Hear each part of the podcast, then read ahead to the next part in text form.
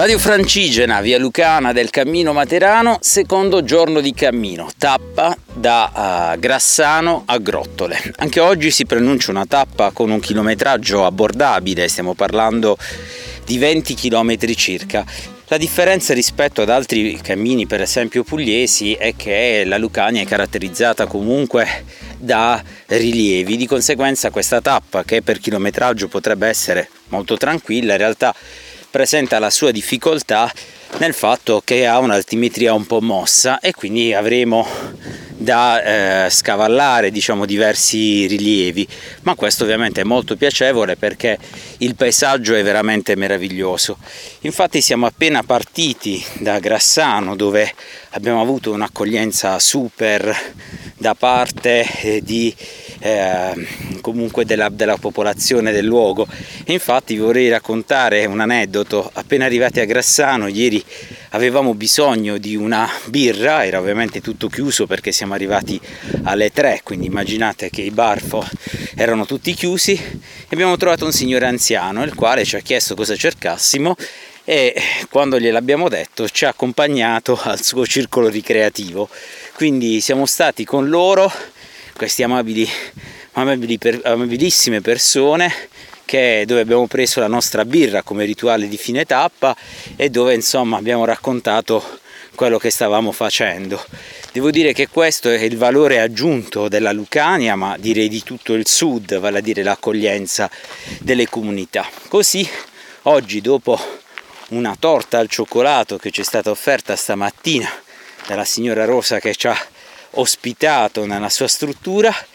Ehm, abbiamo ripreso il nostro cammino con due altri amici che si sono aggiunti, che sono i referenti di tappa di Altamura della via Peuceta, Giovanni e Anna, che eh, chi ha fatto la Peuceta conosce l'ostello Casaxenia, che è un ostello di pellegrini per pellegrini.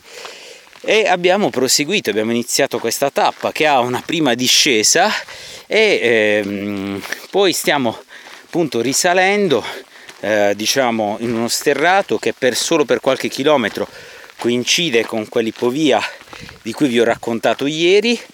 E qui il paesaggio ancora una volta i colori sono meravigliosi perché l'azzurro del cielo si staglia sul giallo ovviamente del, delle stoppie del grano. Devo dire che questa tappa anche si preannuncia molto molto bella e voglio dire siamo felici insomma del lavoro che si sta facendo e sono sicuro che comunque in un tempo ragionevole sarà possibile ovviamente attivarla ed aprirla anche alla percorrenza autonoma. In ogni caso eh, il, diciamo, il lavoro eh, preliminare fatto sul territorio è un lavoro che ovviamente va organizzato, sistemato e coordinato anche con le comunità. Eh, in questo vorrei fare un'aggiunta di ragionamento, nel senso che eh, molte volte è importante ricordare, e questo crea diverse confusioni in Italia, che esiste una differenza tra greenway, escursionismo e cammini. Questa mancata distinzione crea dei problemi anche a livello tecnico e amministrativo, a tutti i livelli amministrativi, cioè vale a dire che i cammini non sono escursionismo, i cammini sono qualcosa di diverso, hanno una concezione diversa che può essere forse cercata in primis negli itinerari culturali del Consiglio d'Europa. Il cammino è un vero e proprio viaggio, non è un'attività sportiva, non mette al centro necessariamente solo il paesaggio, ma tiene conto di tantissimi altri fattori tecnici che chi fa escursionismo non può, non può tenere conto, non è la sua professione. Quindi quando si fa una progettazione di un cammino bisogna sempre tener conto di questa differenza. Quindi ci possono essere dei pezzi che coincidono con le greenway o con i sentieri escursionistici, ma non è detto che questo avvenga. Questo è importante per tener conto della programmazione non solo dei cammini del sud, ma anche degli altri cammini nazionali. Scusate il fiatone, ma sono in salita, quindi vi do appuntamento a più tardi. Ciao!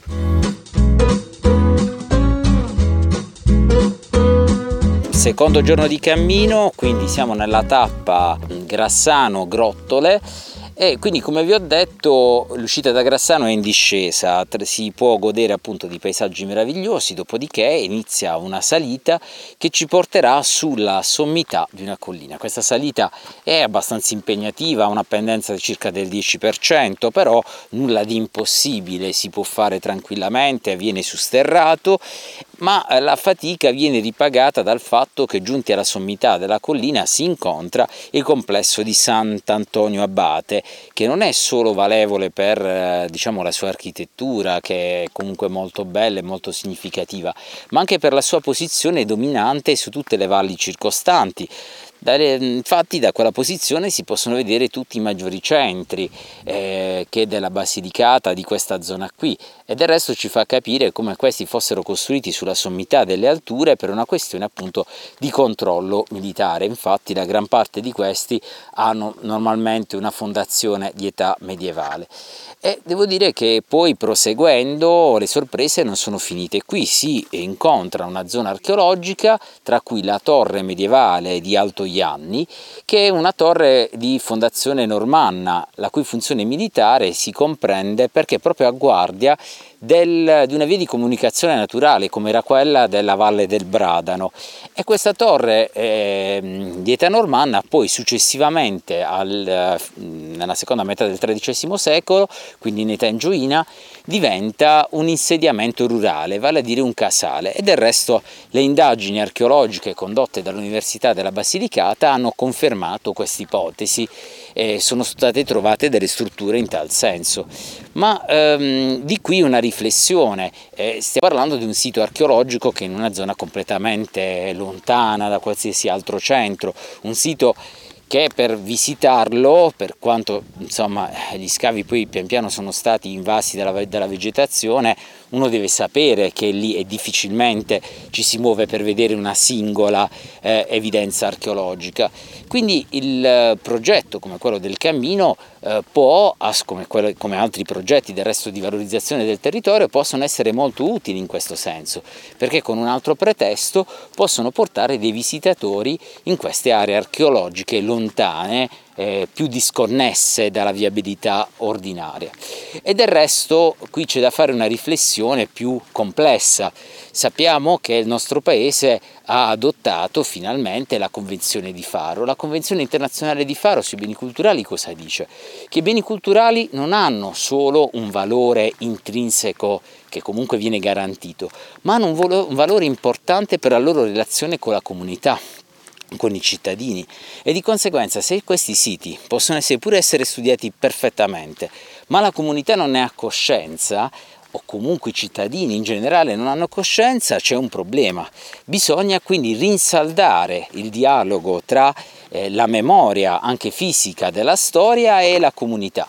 E questo lo si può fare probabilmente anche quindi con i cammini. Il fatto che magari la via Lucana passi di qui può creare curiosità, può dare, eh, riattivare la funzione, se vogliamo anche pedagogica, ma anche culturale in senso lato, dei beni archeologici. E questa è una riflessione importante che bisogna fare su scala, diciamo, ovviamente più grande, eh, soprattutto per evitare di vedere i beni archeologici come qualcosa di puramente conservativo che non ha una funzione appunto contemporanea lavorando sui cammini si capisce come in realtà eh, possono avere una funzione anche eh, maggiore di quella che gli è stata data fino ad oggi.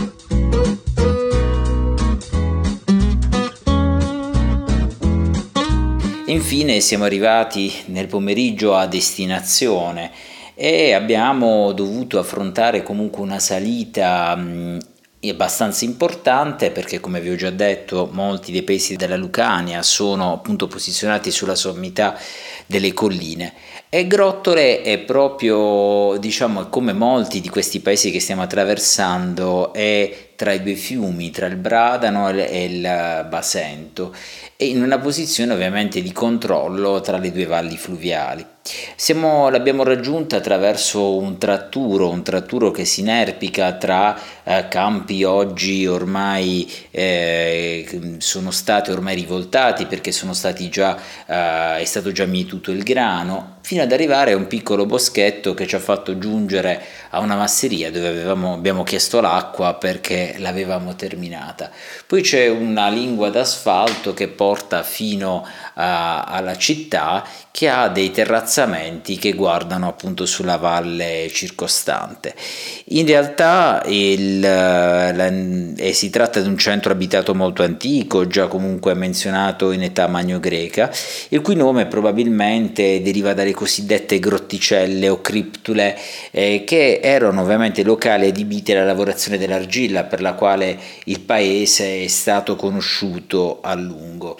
Eh, qui sosteremo quindi eh, stanotte eh, per proseguire domani mattina eh, per Miglionico. In, volendo tirare le somme di questa tappa, si tratta di una tappa non, eh, non più impegnativa, non tanto dal punto di vista dei chilometri quanto dal punto di vista delle altimetrie, perché si sale e si scende nulla ovviamente di impossibile, ma sicuramente eh, qualcosa di cui tenere conto quando si pianifica la giornata di cammino.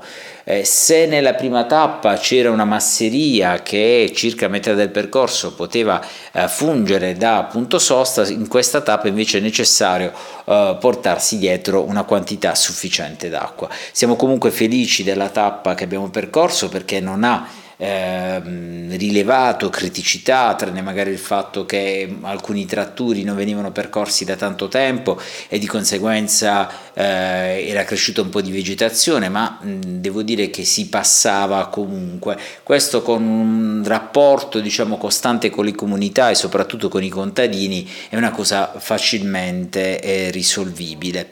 Detto questo, quindi vi do appuntamento a domani per la terza, la terza tappa di questa via eh, lucana e come vi ho già detto arriveremo a Miglionico. Ciao!